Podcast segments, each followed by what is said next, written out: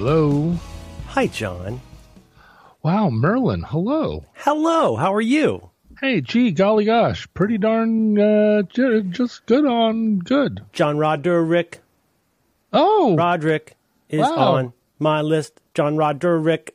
Oh. You got a little song even. What's going on? Roderick is what? Watching you. What, what? Every dude. Roderick, smile. Mm. Mm. Okay. Mm. I was listening to Hall and Oates. Hmm. hmm. Yeah. You got a feeling? You got a feeling ones. on Hall and Oates? You got a feeling? Oh, they're one of the good ones. Really? Have we had you, this you, conversation? You know, that I think uh, I think in the eighties, I was naturally aligned against Hall and Oates, mm-hmm. uh, just because of the the various um, factions. And Hall and Oates is not so different from Z Z Top in some ways. Hmm. I mean, in the sense that it's not something you'd get a pin for. Oh, you know what I mean? Yeah, but that was also the era. I I did not feel. Frankly, that Hall and Oates took advantage of all the palette of music video making that they possibly could have given their resources. Mm-hmm. There's an awful lot of standing in place and dancing, looking into the camera. Yeah, but but like in one shot, uh, they're wearing trench coats. Yeah, and exactly. In the other shot, they're not wearing trench coats and they got funny hats. Yeah, funny hats, a lot of sunglasses, a lot of looking straight at the camera, yes. Sax solo. Um, yeah. And, uh, you know, they never ever did, they never looked cool. You've got Daryl Hall, who, because I look a little bit like Daryl Hall, I hmm. can never no. think of him as cool looking. No, he I looks look, he looks like a seabird. But he's like tall and kind of lumping, mm-hmm, you know, like... You're never going to look at him and be like, the foxiest pop star. Mm-hmm. But he's also, you know, he's like, I don't know, people think he's handsome, rugged. He's, his hair has always got too much going on. Mm-hmm. And then, of course, Oates. Mm-hmm. And then you've got... Um, G E. Smith. G E. Smith is not a handsome guy. He's got that, that he's weird always, smile. He's always, um, uh, he's always hamming it up. Yeah, and he's got a, kind of a rigor mortis. He does, face. But like even when he was later on, um, the band leader on S N L, I would hate when they cut. We're going to commercial and they'd cut to him, yeah. and he was just.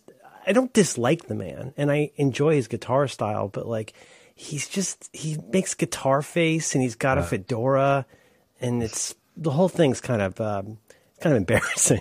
It is, and you know what I've learned in the music industry is that G E. Smith is a wonderful man. Oh, I love to hear that. Yeah, everybody says he's really great, mm-hmm. uh, but uh, but no, I couldn't stand to look at him. Every yeah. time it switched him, I was like, no, not him, not that guy. So they had some banging. So when I was a kid, and when you were a kid, they were, I feel like, at the forefront of Blue Eyed Soul and the mm-hmm. like white Philadelphia sound. And then I guess they they had records and hits, but then they came back around nineteen eighty. And they yeah. had some bangers. They had some singles for like three years that I think were very good. And they had that cool like eight oh eight style drum on uh, mm-hmm. Kiss on My List.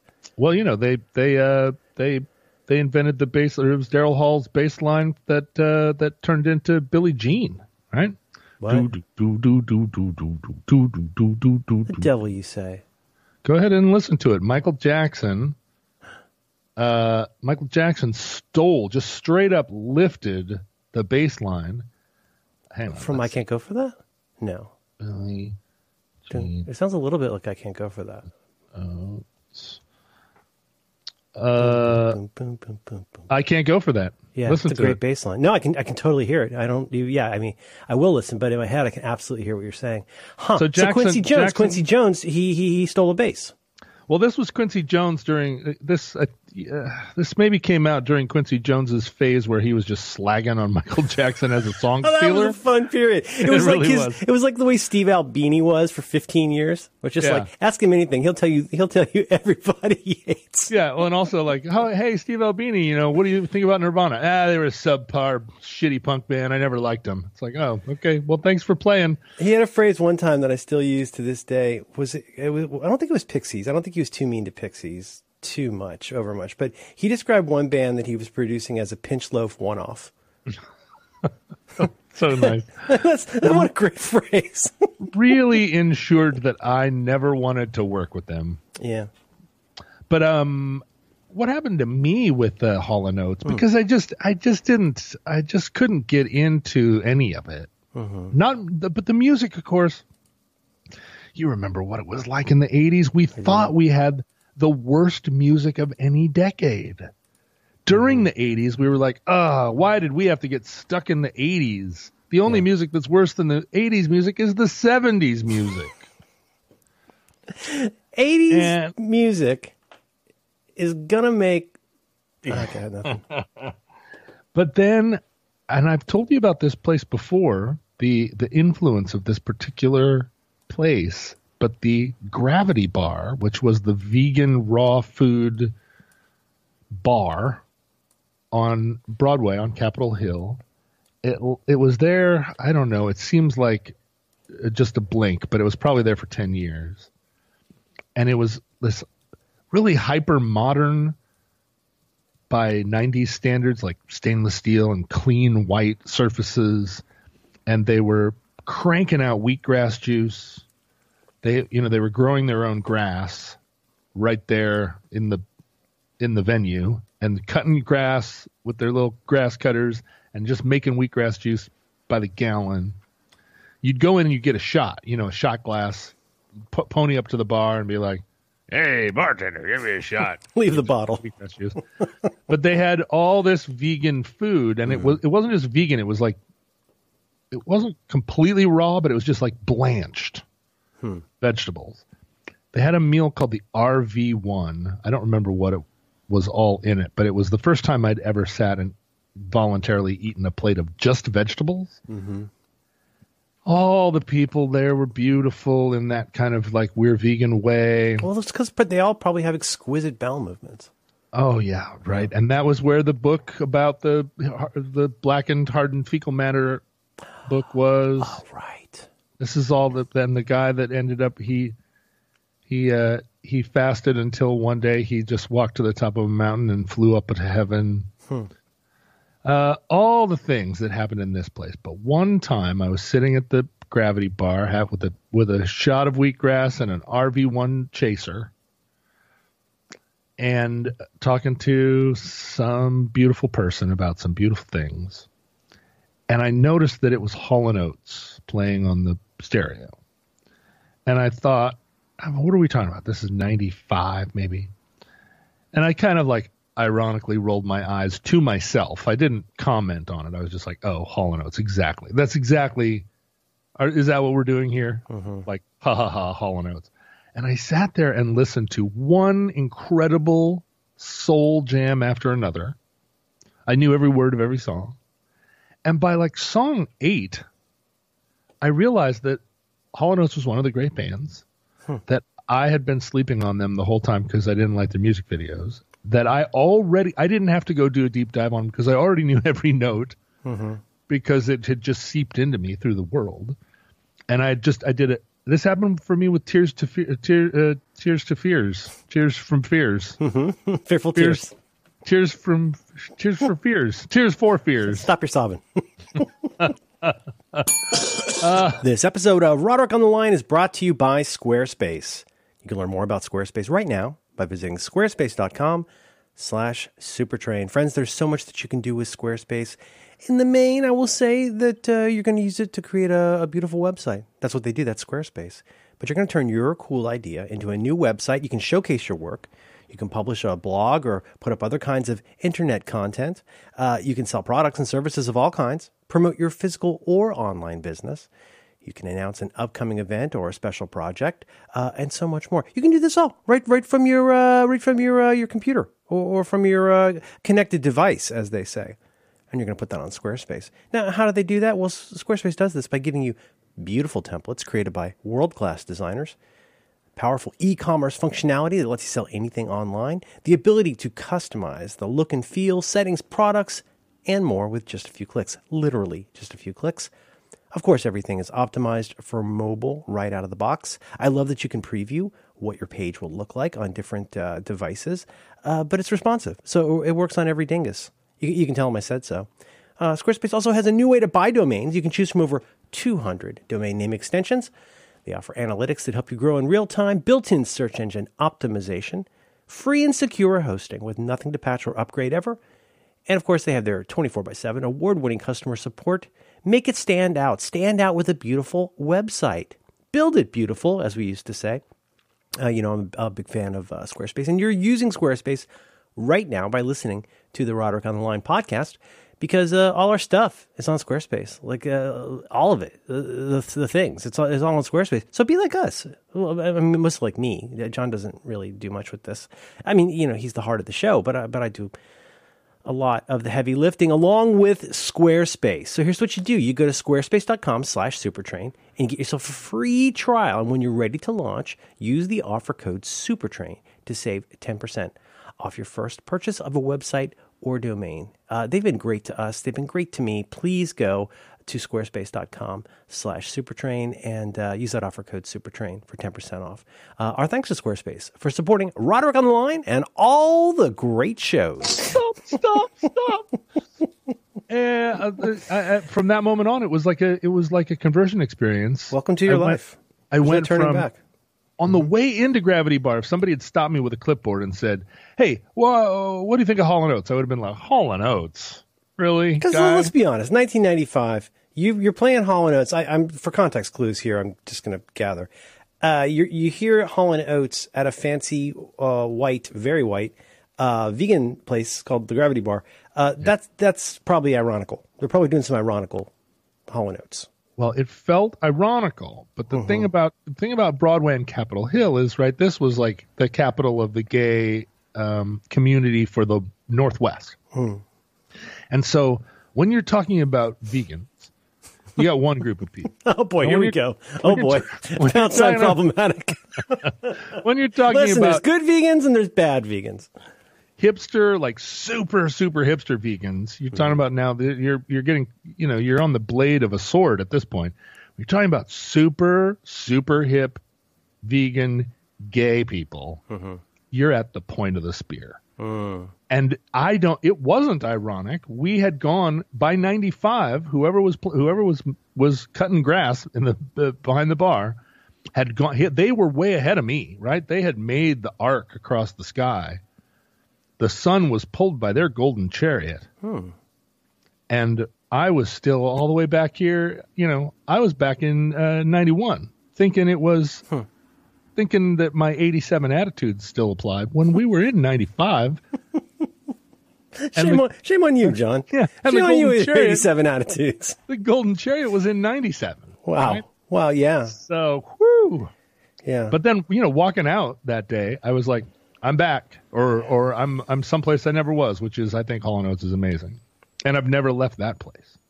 I've had very, I think, very similar experiences, um, and I'm not asking you to agree on the experience or my taste here, but I've been in places like that, uh, like a coffee place, trying to write, and there'll be something um, coming over the speakers, and I'm not paying a ton of attention, but you know, let's be honest, most of the time it reads as pap, you know, mm, pop yeah. music.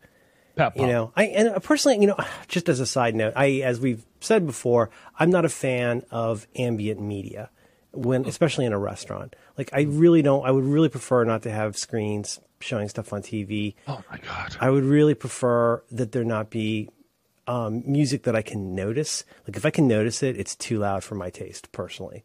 Turn it off. Let alone like I go to pick up my hot dog at the hot dog place, and they're showing like Judge Judy and the. The satellite's cutting out, and the entire experience is just balls. No, yeah. thank you. But yeah. I feel like one day I was sitting there, and I heard a song, and I was like, man, this is really catchy. And then I was like, I had this, probably a similar thing. This, well, you're super familiar with Hall and Oates, but I had this dawning realization where I was like, wait a minute. I know you were trouble when you walked in. And I went, whoa. Mm-hmm. I think I might super like a Taylor Swift song. Oh, yeah. Oh, yeah. Yep. Yep. I'm, uh, so, so Tay-Tay and I, mm-hmm. uh, we go way back. I have always been on Team Taylor. I don't know. And I, I think, you know, what happened was I went to that, um, I went to that Miley Cyrus concert, hmm. and uh, I had I had I was somewhat transformed by seeing Miley Cyrus in concert, and then I then I realized that Miley Cyrus was feuding with Taylor Swift. Oh, okay. And so then I was like, all right, well, let's see what all this, let's see what the hullabaloo with Taylor Swift is, because I'm, you know, I feel like Miley Cyrus is is pretty banging. She, so she'd been through the ringer a little bit and came back. She had that increasingly dusky voice, and she was repping something a little wilder and more tattooed than Taylor Swift, for sure, right? For sure. Mm-hmm. But that's when I realized, don't underestimate Taylor Swift, because although she looks a lot, you know, she looks squeaky by comparison to Miley Cyrus, there's nothing squeaky about Taylor Swift. I mean, yeah, there's lots squeaky about her. Mm-hmm. But she, she I mean, you know, I mean, she, like it or not, she's she is pretty good at, good or effective at managing her own brand and like having yes. her story such as it is. And I think the thing that makes me mad, the only thing that I mm-hmm. would, that the only thing that inhibits my complete love of Taylor Swift is that she dated John Mayer, and I really, it's very hard for me to forgive that. Hmm. Yeah, and that's the problem because. I mean, there, there. I can think of a dozen examples of people that have dated John Mayer that it, that it upset me, hurt me a little bit, and Taylor's on that, you know, in that group of people. It's not their fault. John Mayer's, I'm sure, a very handsome guy. I've never seen him. I've never. I've, well, I've you know, it's eye. it's we as much as we try not to get caught up in this kind of thing. It's like you've said for a long time. God, I don't want to go too far back, but you said for a long time that. Not only is a certain kind of uh, popular seventies and eighties genre bullshit, but that that there's the way that we try to lionize, well, the way that we crave what we think of as authenticity mm. in music or like in in the branding of music. It's it's a little silly, and each of us has our own vulnerabilities for like you know, oh yeah, like I'm. Whatever, I'm I'm a Captain Beefheart person, or like I'm a Patti Smith person, and you know what I mean. But like, it is a little silly the way that like at least somebody like me, I'm okay with my bullshit buy-in on somebody's deal, but when somebody else does it, I think they're they're simps. Mm-hmm. Do, do you know what I mean? And mm-hmm. like so, but then on top of that all, it's like we don't know those people. Like, sorry, not not to kill the bit, but we don't know mm-hmm. those people. I don't know John Mayer. Mm-hmm. I don't fucking anything about him. Mm. You know what I mean? I don't. Why am I? Why is it I hear that a name like like his and I go like uh, uh, like I mm. I don't know. Mm. You know? Uh, I go. Uh, I do that. I do mm. that. I don't know. Me John too. Mayer. I don't think I could tell you one of his songs. I just think of him as a punchline. He's yeah, like Coldplay well, to me. All you have to do is uh, all you have to do is go, go listen to any of his songs, and I think you're I think you'll find that mm. is uh, is is, is very justified. Very justified. His, that same self same noise. Yeah. Okay, so anyway, I, uh, I took I took you off your Taylor. John John Mayer has uh, uh, he has some relationship to Bozeman, Montana. I think he either lives in Bozeman or chose Bozeman as his as his like pied à terre. Hmm. I'm not sure, but you know, I have a lot of friends in Bozeman, and um, apparently John Mayer, like, it does the thing where he. Shows up in your bar or just tries to be a regular guy. Does and the the other problem is that he he seems like he might actually be kind of cool or a neat guy. I mean, yeah. he's not. He doesn't show up in your bar and and he's not lame. He kind of just like is fine, I guess, and stuff. Well, and, that uh, sounds like a resoundingly positive report. Yeah, and that just he's makes me horrible. even it even makes me madder, kind uh-huh. of. And and uh, at one point. He had, he showed, he has some like really big, jacked up, cool Montana style truck that you can live in. And he drove down to Coachella and was living in his truck. And I don't know, everything about him just makes me want to kick him in the knee. Mm-hmm. Um, so that but, colored uh, your, that colored your, oh, everything, ta- your Taylor awareness, everything. Oh, oh, sure. Oh, Taylor. So yeah. Well, anyway, I just feel like Taylor, uh, she's quippy. That's what it is. I like a quippy person. I was uh, I was on the uh, I was on the Omnibus uh, Facebook page a little while ago, and there was a guy that said something that was a little quippy.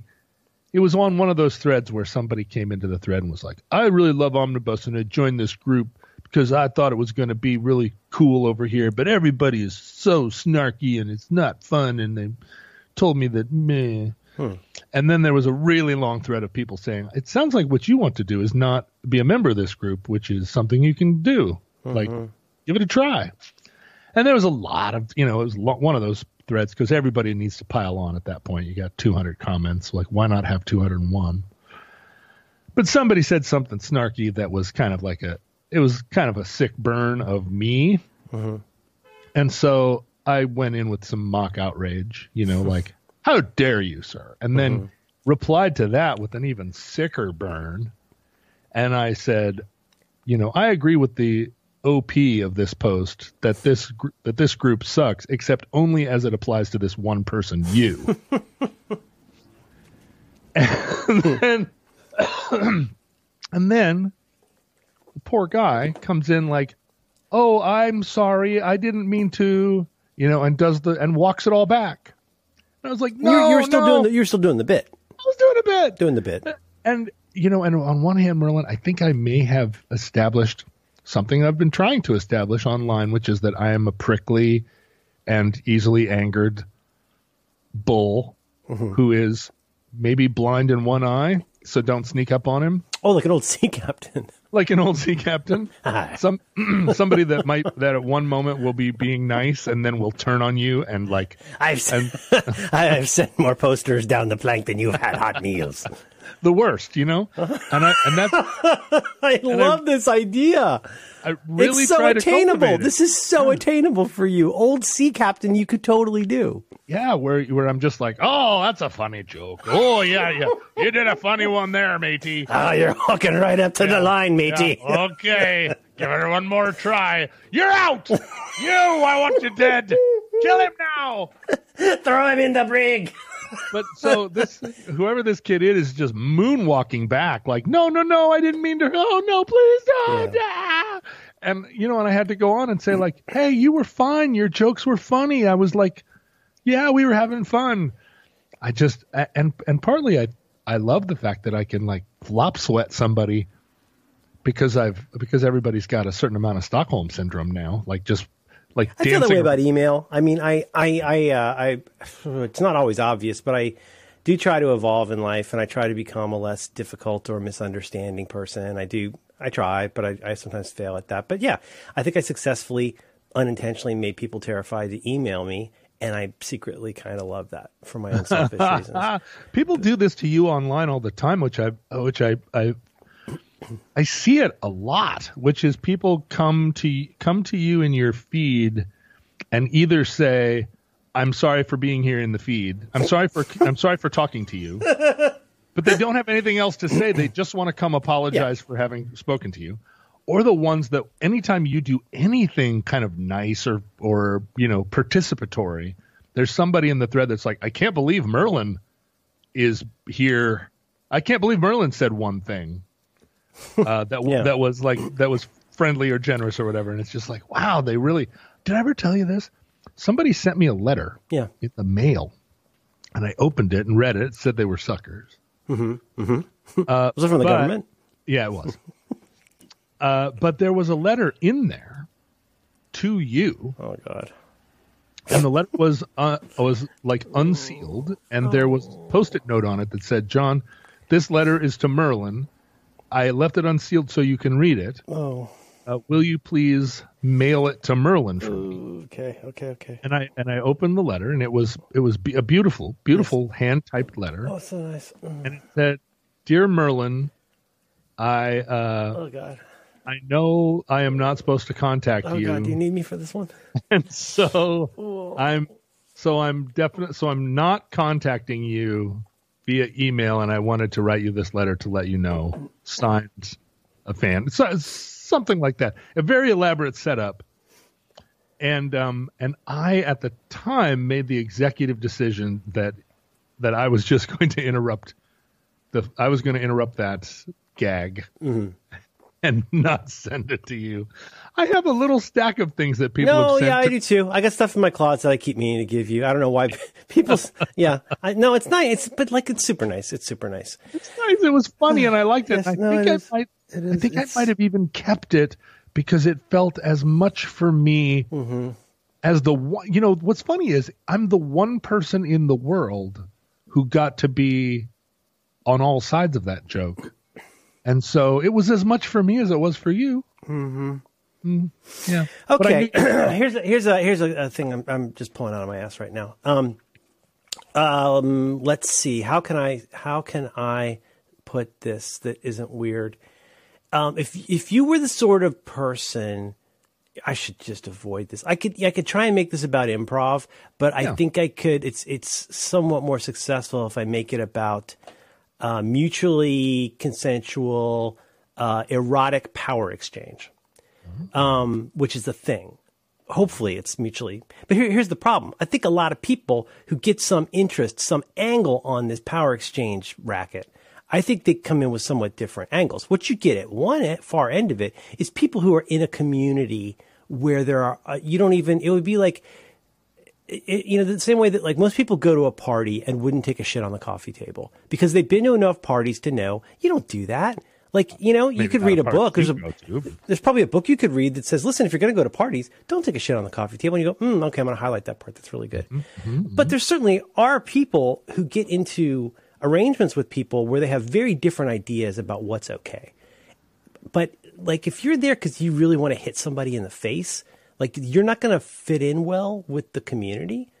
Um, but on the other hand, if you get in or even just a given partner, like you're going to seem like kind of, you're a horrible, abusive dick. But on the other end of it, if you're not into the playfulness of that and the fact that it is a game, a mutually agreed to game, um, it's not going to be as fun and you might get your feelings hurt. Anyway, let's call. Let's say it's about improv, not sex things. I think that's the same thing that happens online. It's sometimes difficult to know whether something is a bit, how much it is a bit. But also, just because you like being spanked doesn't mean the world is allowed to spank you. Like, you get to pick who's allowed to do that, right? So, I don't know if this is, I'm straining this horrible analogy too badly. I think that happens a lot online. There's a lot of misunderstandings where somebody comes in and they think they just want to have some uh, some light spanking, but then they come in and they're acting like a big uh, Spankatron five thousand to strangers. Yeah. And then the stranger spanks them back so fucking hard it knocks them on their ass and they go, hey, I thought hey. we were having fun here. Hey. It's like, well, you know, read the room, man. Like get the get the tone right and don't shit on the coffee table.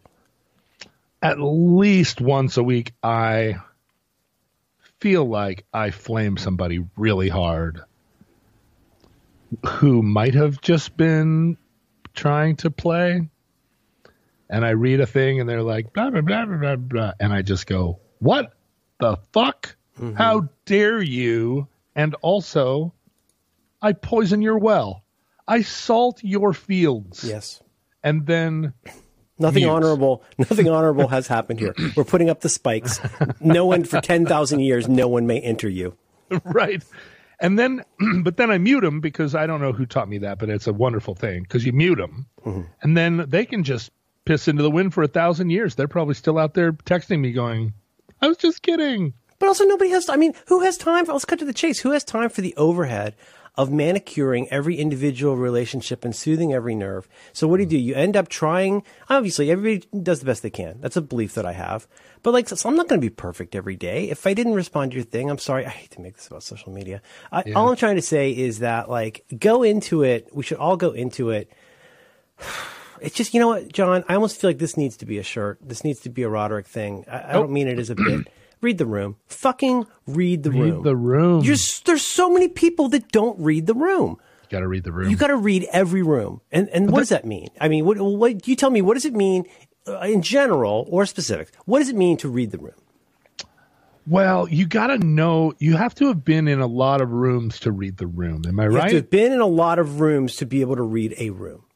Yeah, you can't just, you can't read a room because you read it in a book. You can't read a room because, okay, uh, you know, like you have to have, I think you have part, to have been in rooms where it wasn't read, to, right? right? You have to be, have so to, having somebody who's been in the room when somebody didn't read it over a long time. And then conversely, being a person who misread a room and learned that, right. you are now qual- you are now qualified to at least start understanding the importance of reading a room and maybe take some baby steps to reading the fucking room yourself.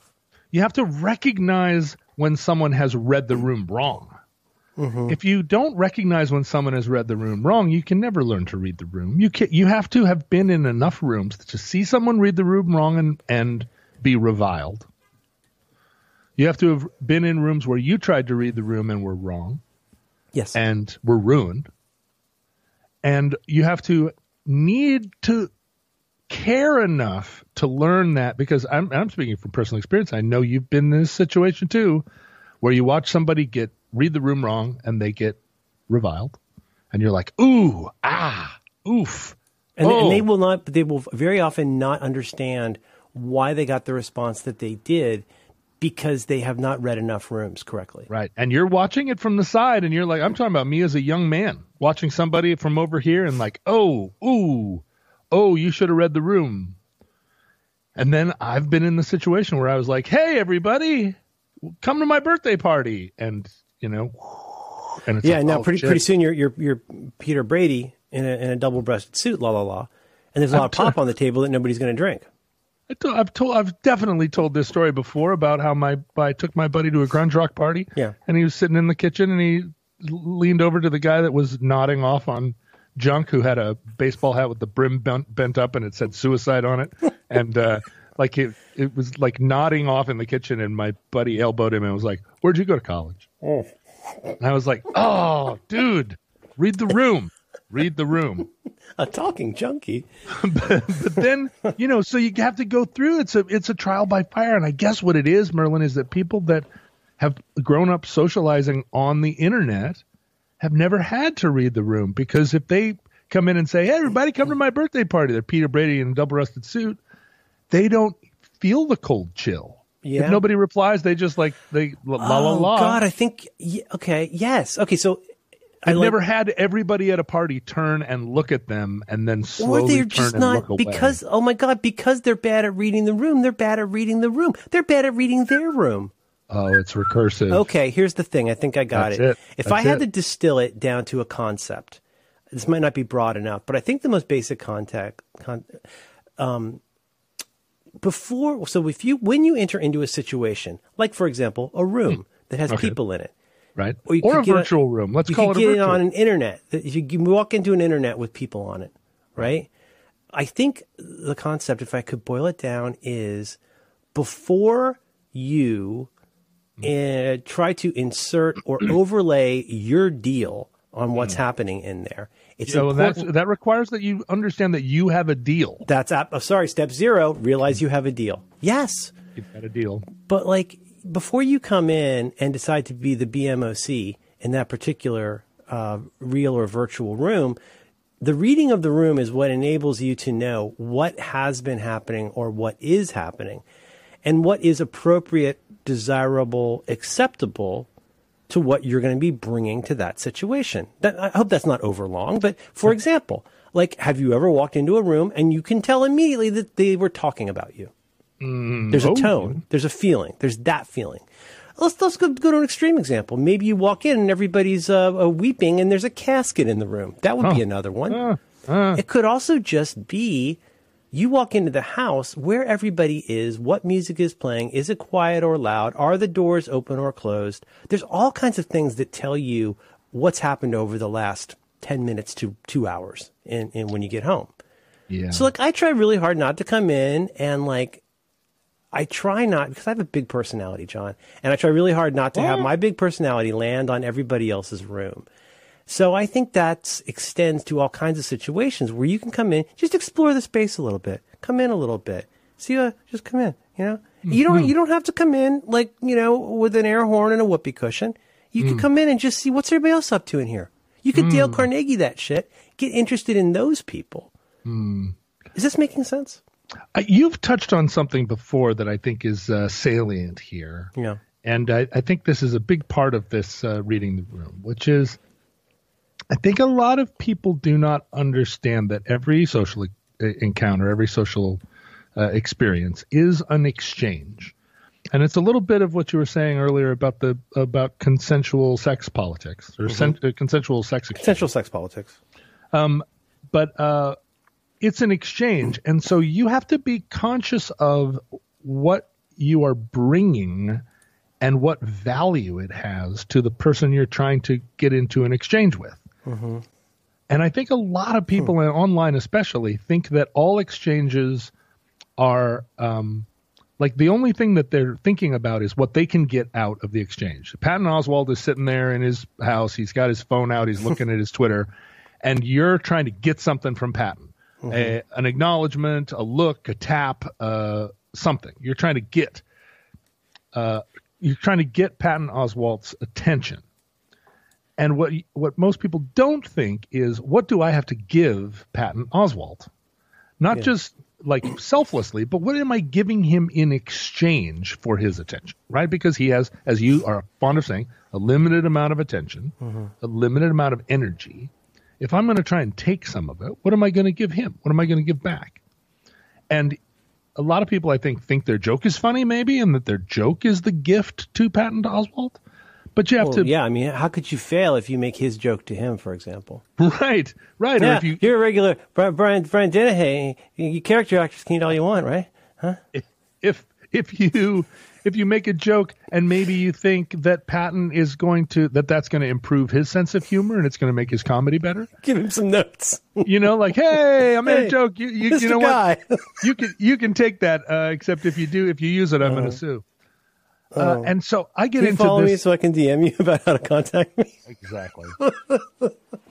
I find a lot of a lot of times that, that failing to read the room is a is a matter of not realizing that I'm a person with a limited amount of time, just like everyone. I don't have. I don't. I'm not. I'm not. You're, you're not we're not. No one is unique in that regard. Yeah, and this isn't like I'm not special. I'm just saying I log on to Twitter. I've got some business to do.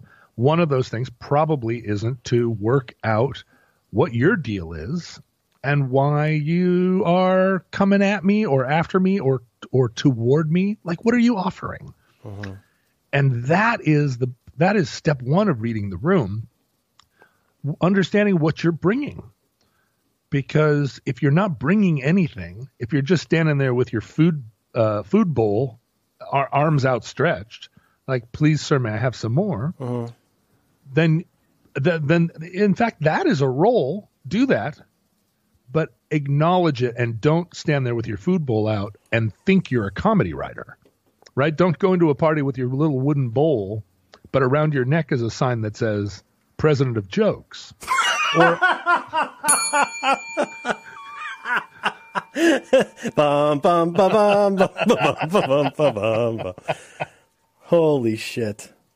That's the problem. That is, and I, but also, like, it's like I, I'm trying to avoid using unnecessarily weighted terms like this, but uh, that's all I have to do for now. Um, doing uh, one's own version of drive-by branding or drive-by humor, which is where you're just you're just passing. Let's talk about Twitter here. I'm sure it happens on Instagram too. You're just passing through and just taking a just a tiny little shit on everything, not intentionally, but just going to go. Never liked that guy, or like I'll, I'll go like, you know me. I'm all, I'm almost spooging. I, I like to be positive. There's stuff I love. I want to share what I love. If you don't like it, that's okay. But like I go, hey, check out this uh this uh Boogie Oogie Oogie song. I never realized these lyrics were so good. And this didn't happen. Well, I haven't checked. Right. It might have happened. But then somebody comes in and goes, I never understood why people like music. And you're like, oh, okay, thanks, thanks. Go to the next one. Click through, click through. First of all, A, probably a guy in a necktie. Second, he loves local sports. And third oh. is just a, just a, a, a, just an ongoing crop dusting shit spray of like, w- nobody needed to hear that. No. You didn't read the room. You have no way of even knowing how much the room didn't like what you said because you're in and out like a thief in the night. On well, to more and, crop dusting. You, you, uh, you, and I have been in several hotel lobbies over the years. You uh, definitely are. I, I think you probably more than a lot of people are conscious of, not wanting to get into people's physical space, not wanting to walk over to somebody that you admire and say like, hey, don't want to bother you. I just wanted to say I admire you. I mean, you do do it, but you're like, you're uh, well, I'm very aware of the Patton Oswalt uh, stipulation. Yeah, right. Like I, I, I don't want anything I say to somebody I admire. I don't want my one-time experience with them to be a burden or right. confusing. Like I don't, I, and who knows? Maybe they just got out of a gig. Maybe they have to take a shit. Like maybe, maybe somebody just died. I don't know. And me coming over and going, hey, that one hey. song you did's good. But the other thing is, and this is the, this is the corollary to that, is mm-hmm. that I often, and on Twitter, not just on Twitter, but sitting in hotel lobbies, but but in a house with my friends, right? If you're sitting there and you see Paul F. Tompkins and Amy Mann having a having a joke. Mm-hmm. Now, if you're a rando who's just like, I also have heard jokes, you're, I guarantee, going to uh, you're going to put your foot right in the cake. Mm-hmm.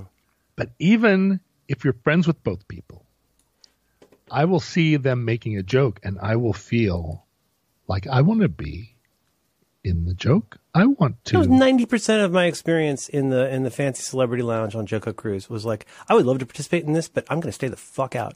I really want to. I let, really let them want solve their puzzle. This. Let them. I will watch them solve their puzzle, and I will enjoy it. I will watch the introverts. But but but I'll watch the introverts camp out together without getting into their fucking tent. Hey guys, can I? And Mister it's guys so. Here. It's so hard. I mean, yeah. it's so hard for me to walk past two friends who are having a joke and not try to slide in and like get in on it. And part of, you know, part of the real challenge of reading the room when you're in show business is recognizing when to be the audience, when to be the audience, which is most of the time. And if you're in a, if you're, if it's after the show and there's six people sitting around the lobby and you really start to like throw the badminton birdie around to one another, back and forth, back and forth. Yeah. Um, it's one of the great things, but if it, but most of the time it's two people with the birdie and, and you get to be on the side, you know, like there, yeah, but, but on the side. That's a hard, it's very hard to learn if, if you're used to being the center of attention, if you're, you know, in my case, like I can think of fifteen heartbreaks where I took a step forward in a situation like that and said, you know what, John Hamm, I've got an, I've got an anecdote. Right. And, and it wasn't John Hamm that was not interested in my anecdote. It was the room. Mm-hmm. Right? John Hamm would turn and be like, oh, sure, tell me your anecdote. But the freeze would come on. And the freeze was right. the eight other people standing there who are like, oh, dude, we don't want your anecdote. Like, John Hamm was in the middle of... That's such a good way to put that, because it reminds me of nineteen eighty-five. I learned later that this was a setup and not a real thing. But nineteen eighty-five, um, Unforgettable Fire Tour, um, uh, on, I think it was maybe Bad, um, Bono pulls somebody out of the audience to play guitar on Bad. And it's mostly an A and a D. It's a suspended. It's not that hard. Anyhow, story goes, everybody's like, oh my God, that lucky guy, he got up there. Supposedly, posposedly, Supposedly. that same guy played a lot, a lot of Bay Area shows. I don't know if that's true. But, oh. but it's one thing for, for, uh, for, for Paul Hewson Bonneman to go and say, hey, kid, come up here and play guitar. Courtney Cox, come up here and dance with me, says says the boss. Or, uh, you know, whatever that's going to be. Or, or like uh, Dave Grohl pulling a guy out of the audience to play on Monkey Wrench. Yeah. Uh, okay. That's one thing. Now, here's the other thing, because then the audience gets a fun proxy and go, wow, that guy's even better than I expected. It's cool that that guy knows how to play Monkey Wrench and is wearing Kiss makeup. That's really yep. cool that he did that. You, the audience will enjoy that, because that's part of the show that Dave Grohl in that case wanted to have. What's less fun is somebody who walks on stage and starts wandering around and then becomes the focus of attention. Not mm. because Dave Grohl's going to be mad. Who knows? But because the audience has collectively just had all of their attention diverted from the, the fun thing that they were there for, right? Are you with me? The fun oh, yeah. thing that everybody, those whatever ten thousand people were there for, is now focused on not the thing that they're there for. And it's not super fun. They've made that, that person has made it about them, and they did not read the room. Have you ever, have you ever watched Nirvana at Reading? the entire uh, the entire kind of thing show. Uh-uh. So the Reading concert, which is kind of among Nirvana people, kind of broadly acknowledged as like an absolute triumph. Wow. When's it, when was it? It was, uh, it's the one where he came out on stage in a wheelchair and a straitjacket or whatever. And, and, uh, it was their first appearing at the Reading Festival. Okay. That's in I England? think as a headliner. It's uh, in England. Okay.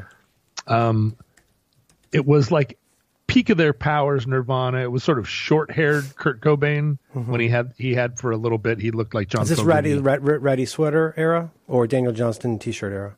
Uh, what am I going to say here? I mean, the, I mean, you know, is, it, the, is it like after, is it after In Utero? Yes. Okay. Got it. Um, I saw them with the Breeders opening and it was extremely depressing. Oh. At a civic center. Oh dear. Yeah. No, it was, it was the fact that they were headlining Reading or playing, you know, After Dark at Reading was, it was, this was a big deal, this yeah. show. Oh, sort of like not even a coronation, but a, a sort of arrival or crossover. Mm. This was just like where, because they toured in the U K and then they got famous in England, and they were, but this was like ho- almost a triumphant homecoming. Mm-hmm. Like the first time they played at the Paramount here. Anyway, they come out and they play. I'm pretty sure everybody agrees, like they play as good as Nirvana can be. It was always oh, still three-piece Nirvana. And okay. The sound is amazing. But there's a guy on stage with them, uh, like doing the freak out dance. The like, if you were in a grunge rock audience and you were banging your head and swinging your hair and moshing, mm-hmm. but there was no one else there. Mm-hmm. If it was a mosh pit and you took any one mosher and then you took everyone else away, mm-hmm. and that mosher was just kind of whirling, dervishing around the... to the floor. Yeah. There's that guy, except he's on stage. Uh, see, it's one thing to do that in the audience, but... Huh. But he's on stage, and I think on stage throughout the show. Not just... He doesn't just come out and do it for a second and uh, and then fuck off into the audience, which he should have done uh, if he was going to do it at all. But he came out and did it through the show. Mm-hmm. And in most cases, you don't. Most most cases there, because it was filmed with a multi-camera setup, it's possible to do a cut of any one particular song where you kind of minimize the appearance of this guy. Yeah, what if you got a multi-camera you, thing, you can cover up a lot of stuff. You cannot use any of the wide shots, mm-hmm. because any shot, and I'm sure they had five cameras set up to do wide shots of the whole stage. And any that's going to be the most eye-catching thing in the frame. That's right. And this guy uh, was some dude whose band toured with Nirvana in nineteen eighty-nine when they were driving around in a van, mm-hmm. and they were playing, you know, little. little damp clubs, and they became friends because he was the whatever fucking bass player of some band called Toad, Toad the Wet Sprocket or whatever band it was. some some band that never went anywhere. Not Toad the Wet Sprocket, who are one of the great bands of all time. Sure. Uh, what, like like Pants Monster. Yeah, Pants or Monster. Firecock or something. And so the next time Nirvana came back to England, this guy was there, and he was, and oh, and I guess on their like shitty club tour, the guy would get up and bang his head on, and Nirvana thought it was funny. And so then he did it again on the, you know, the next time they came through when they were playing, you know, big clubs or whatever. And so here they are at Reading. The guy shows up, and Kurt, you can just hear him like, you can hear him go like, yeah, you know, sure, you can dance on stage with us. That'd be hilarious. You mm-hmm. know, that'll really piss people off. We're are, really gonna... Are you being Are you being sarcastic? I can't even tell anymore. Yeah, uh, you know, yeah, that'll subvert oh, the dominant yeah. paradigm. That guy's cool. That cannonball guy's cool. And so this fucking ding dong comes out on stage, and with the tacit endorsement, I guess, Nirvana, you know, said, yeah, you can do this. Well, as soon as he started doing it, you know for a fact that all three members of Nirvana were like, okay, dude, that's enough. Hmm. Because this was a triumph. You know, this the, standing up on stage at Reading, looking out over that crowd, realizing that you are the biggest rock stars on the planet, that has got to be like walking on the moon. And to, in your periphery, see some dude that you knew from five years ago um, taking all the energy that is being directed at the stage and diverting it onto himself as he flails around. Mm-hmm. You know, like, you want him to stop. And I'm, and I know for a fact that the, all the members of the band, all of their entourage, everybody in the audience, everyone in the world wanted him to stop. But the guy's, I, the guy's not picking up on that at all. I wonder in that situation, given my experience of the world, whether or not he wanted to stop, whether he got out there and realized this has been a terrible, terrible mistake, but that everyone involved, if he had turned to Kurt and said, well, this is weird, I got to go. I bet you Kurt would have said, no, dude, dude, you got to keep doing it. Mm-hmm. Like, it, in the spirit of that attitude, that moment, everyone was so wrong that Kurt would have been like, oh no, that was awesome. And the dude would have said like, oh yeah, it was awesome. Like it's, it, it got into one of those reverse peer pressure things where instead of trying to get you to smoke pot, they, they're all so committed to the bit because they believe that the, that they believe that wrong is right. They believe that bad is good. Like it's so lame that it's cool. And they, and what happened was it spoiled the show to a certain extent, right? If if mm-hmm. that guy hadn't been on stage, you would have seen footage from the Reading uh, festival, right? The, that they spent so much money recording it. The music so, is so great. So in that case, the thing that was taken away, well, a lot was taken away. There was the people who were, uh, maybe least of all, the people in the audience didn't get the same, like, potentially classic show they would have gotten. But also then the band didn't get a performance that they could be proud of to share with the world. Right. I mean, the band had their Walk on the Moon ruined by a guy that they don't really know or care about. Some friend that they met on tour that they know, right? But it's not like the guy's ever get, been over to the house. Mm-hmm. And he's just up there freaking out through your whole show. I mean, I for sure have stood on enough stages to know that if there was somebody up there that didn't belong on the stage, I would want them to leave now, no matter what, you know, even if I invited him up. And yeah. and what what happened with that was history was deprived of the Reading Festival as one of the, the great Nirvana documents. Well, yeah, I mean, it's almost like, uh, what's the analogy? It's almost like you've you've been working on making your home cook and you finally make this one really difficult dish just the way you want, but like at the last minute, I don't know, somebody put a salt lick in it or something. And you're like, oh, see now, okay, that's really not going to be good now. Why, like, why did you, why didn't you read the room, which in this case is the kitchen, to like, to just soak up all of the stuff you probably miss every minute of your life about what's actually happening around you, rather than what you don't even realize you're bringing, the kind of too big, potentially very negative and disruptive energy that you bring to a room because you haven't been, you haven't, you haven't read enough rooms to know like what dick behavior that is. It's funny because you remember when there was that, that rocket launch a few years ago that everybody was watching, uh, some kind of rocket business. I forget which one it was. And one of the guys at Mission Control had a funny haircut. Remember this? I don't, but I'll look it up. There was some kind of NASA thing, and it was a, it was um, like a, a, everybody was watching in real time on Twitter. I forget mm-hmm. what it was. It was it was post post space shuttle. It might have been Rocket X landing backwards on a, oh, on a dime or something. Feet? That's pretty cool. Yeah, some kind of thing like that. Except it wasn't that. I don't remember what it but was. But people got it was, distracted by a haircut. No, no, no, it wasn't that. It was it was a very exciting space mission. There were dozens and dozens of people involved, and one of the science people had a funny haircut.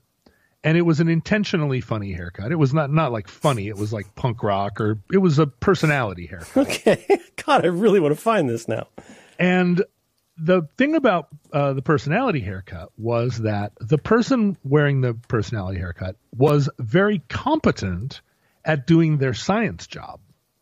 And so what they weren't doing was making the spaceship event about themselves by talking in a funny voice or by uh, babbling or getting in the way of stuff. They were just doing their thing. Yelling Baba Booey. Yeah, they, they were they were doing their thing, but not yelling Baba Booey. They they just had uh, yep. like a personality haircut. And so they became kind of rightly uh, a takeaway. Like rightly they were celebrated as part of this uh, event because they were cool looking and also maintained their science job. Uh-huh. And it was the fact that they were doing what they were meant to do, like they were there for a reason and they were doing it well. You can you can have as many personality haircuts as you want. Like that's the classic right. distinction, right? They're not there for the haircut. They're not there because of their haircut, and they're not trying to make their haircut the center of attention. It just is there. And meanwhile, they're pushing all the right buttons. And if the if the dancing dude, the Nirvana dancing dude, there's just no way he could have justified being on stage. Mm-hmm. Except that he came out, did three spins, and then hurled himself into the audience. If he had done that, he'd be legendary. We'd all know his name. I keep thinking of uh, a character. I think this is based on a real person, but there's a character in twenty-four hour Party People who um, was on the scene, I, I think at least from the time of the Sex Pistols show. Um, this guy, uh, John the Postman. I don't know if you ever mm-hmm. saw this movie, but there's a guy who, um, like, he's in his... Like he's in his English postman outfit, but it's also got safety pins all over it. And at the end of every show, he comes on stage and sings Louie Louie, either by, and it's very, very bad. So he mm-hmm. either does it by himself or in some cases with the band.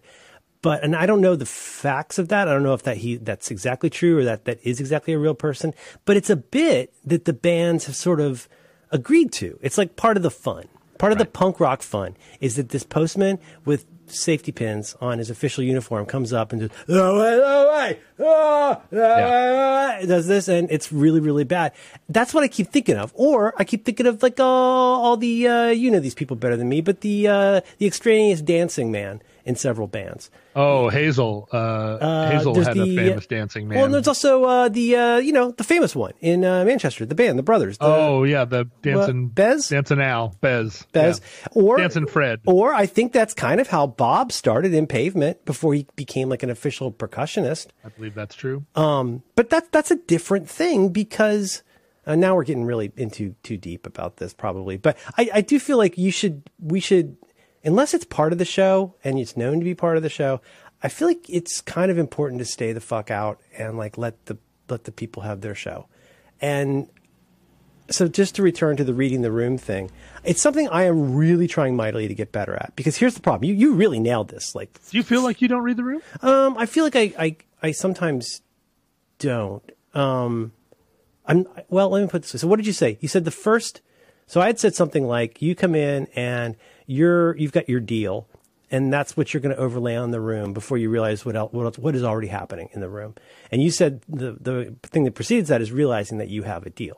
Mm-hmm. I think that is a big problem, is people don't realize they have a deal, um, that they have a that their de facto or default way of entering a room is much more invasive or disruptive than they realize. Mm-hmm. So I don't know how you get to realizing that. As far as myself, yeah, like sometimes I'll come home and I'll be yipping and hollering and, and doing this and that. Or sometimes I come home and I'm in a really sour mood. If I, if I have a sour mood in a given day, it's usually in the afternoon when I'm sort of like shifting from one energy state to another. And sometimes I'll just be, I won't realize that like, John, have you ever done this? Have you ever got home or gotten to like go pick up your kid and maybe you're in a sour mood?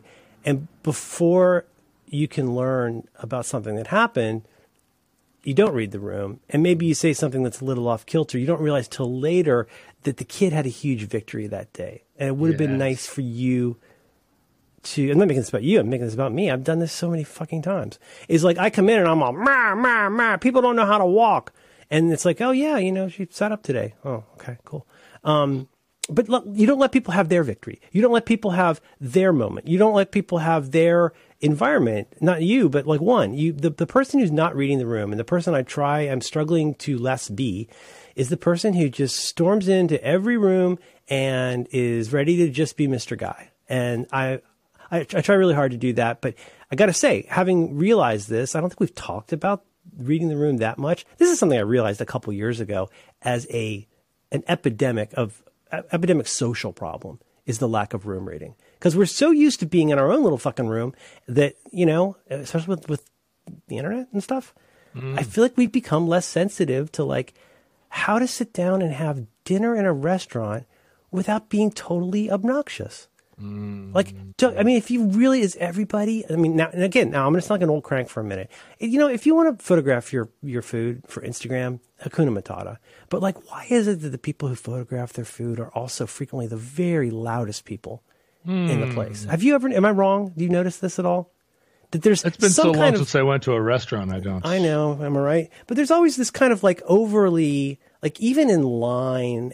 So, cause you know, as my wife has pointed out, um, Um, millennials love uh, experiences and waiting in line for experiences. And like mm. even waiting in line for an experience at the fucking mall while you're waiting to get your Japanese waffle that's in very limited supply. Like people, just, people are like wearing lots of makeup and taking pictures of each other and doing cute, you know, like little peace signs and all that kind of stuff. And it's just, it's this cacophonous din of people all in their own room.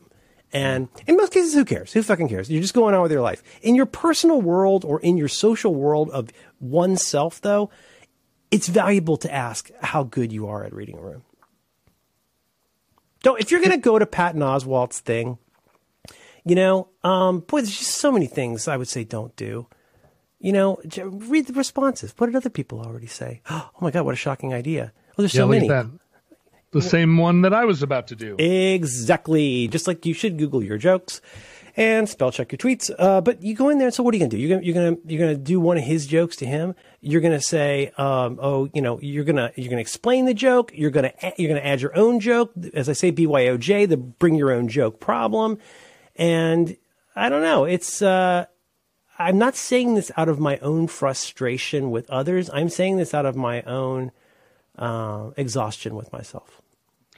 Well, the, there's a there's a trick to this, because a lot of the examples that we've used, and a lot of I think, and, and probably ninety-nine percent of the examples people are thinking of, all have to do with assertive people or extroverted people who aren't who are barging in.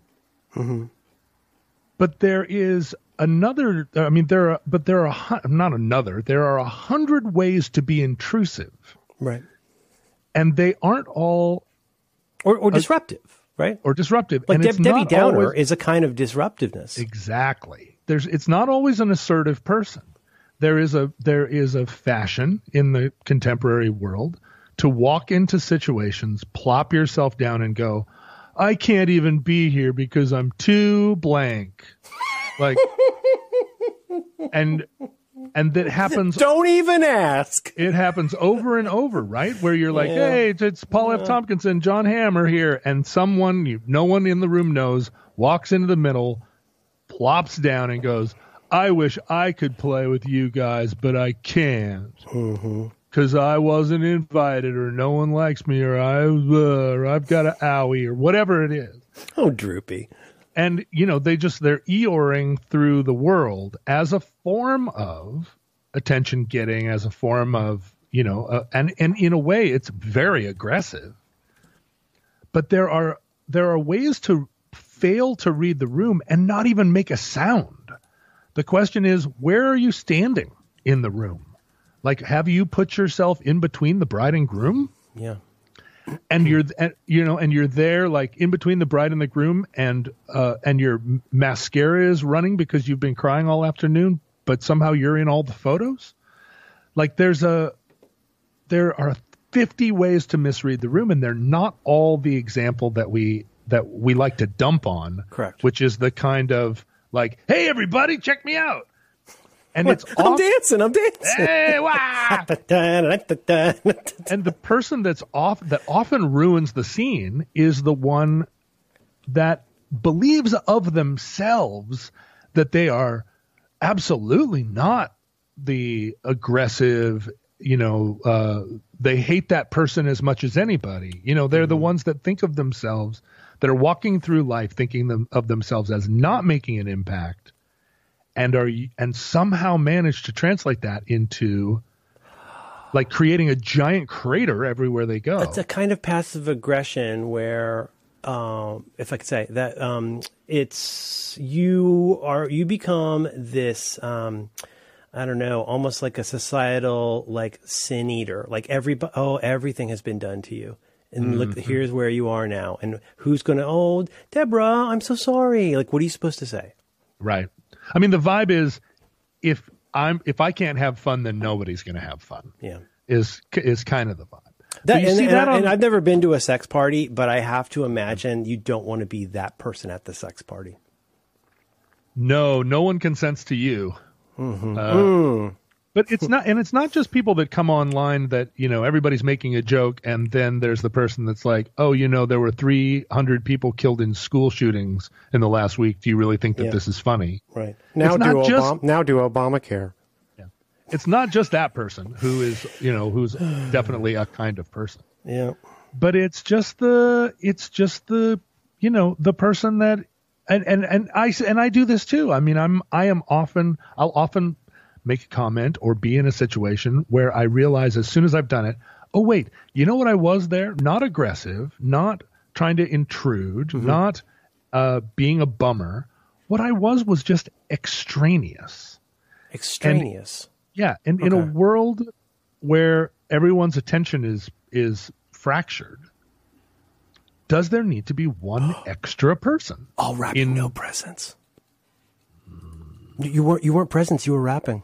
I was rapping. I you, was you, you're, rapping. Christmas morning comes, and you're just a big contractor bag full of paper. Oh. Woof. Woof. Woof is right. Ooh, that hurts. That's too. That's too real for me.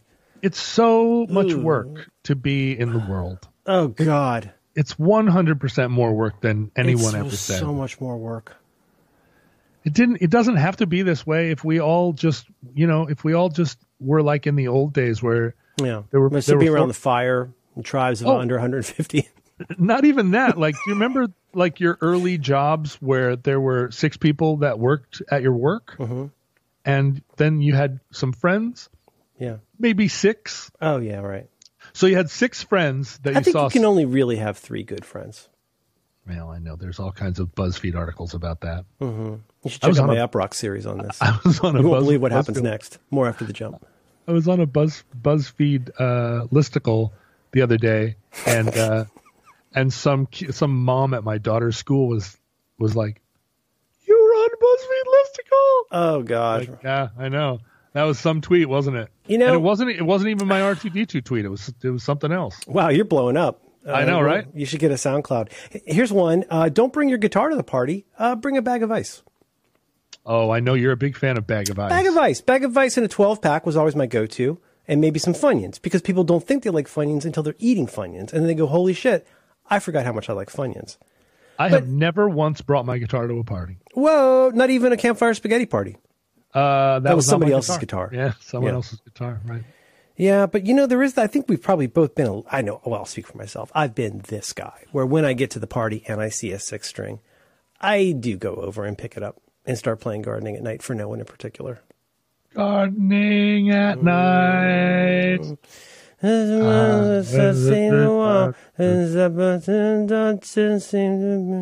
I stay so far away from, I was at a funeral the other month. Nice. Yeah, it was good. And uh, there was a guitar there. Oh, please. Yes, yes, please, please, please. And uh, and people kept coming up to me at the, you know, at the funeral, basically, and saying, like, oh, no, no, hey, la- later, are you going to grab that guitar and do a couple of things? Oh, no. And, uh, and I was like, nope, nope, nope, nope, not gonna, not going to, so don't bring it up again. Is it because and, you couldn't think of a good song?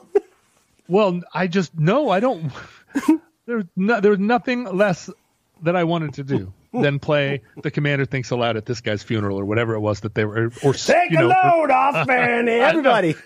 And so as the night wore on and people got drunker, oh. more and more people, you know, started to say, like, when are we going to get you in there to the to the other room where the guitar? And you could hear people playing guitar in there. Ooh. And I was like, oh, boy, I'm, I'm working my way over there. Just yep, had yep, to yep. stop at this bowl of Cheetos. And I eventually Irish goodbyed the funeral. Oh, yes. I, like, went out. I went into the kitchen to refill my glass and went out the side door and walked down through the snow to my rental car and got in it and drove away because the fear oh, yeah. was on me so hard that someone was finally going to grab, because there were a lot of like big, big like men at this mm. funeral. And one of them was going to grab me by the shoulder and say, like, come on, you're coming with me. And I would have been like, let me go. Come on, let me go. I and wish I could, like, but I need to get back to me ship. Arr, let me alone. This is a this is a song by uh, from uh, Athens, Georgia. Boxcars, boxcars, out of town, boxcars.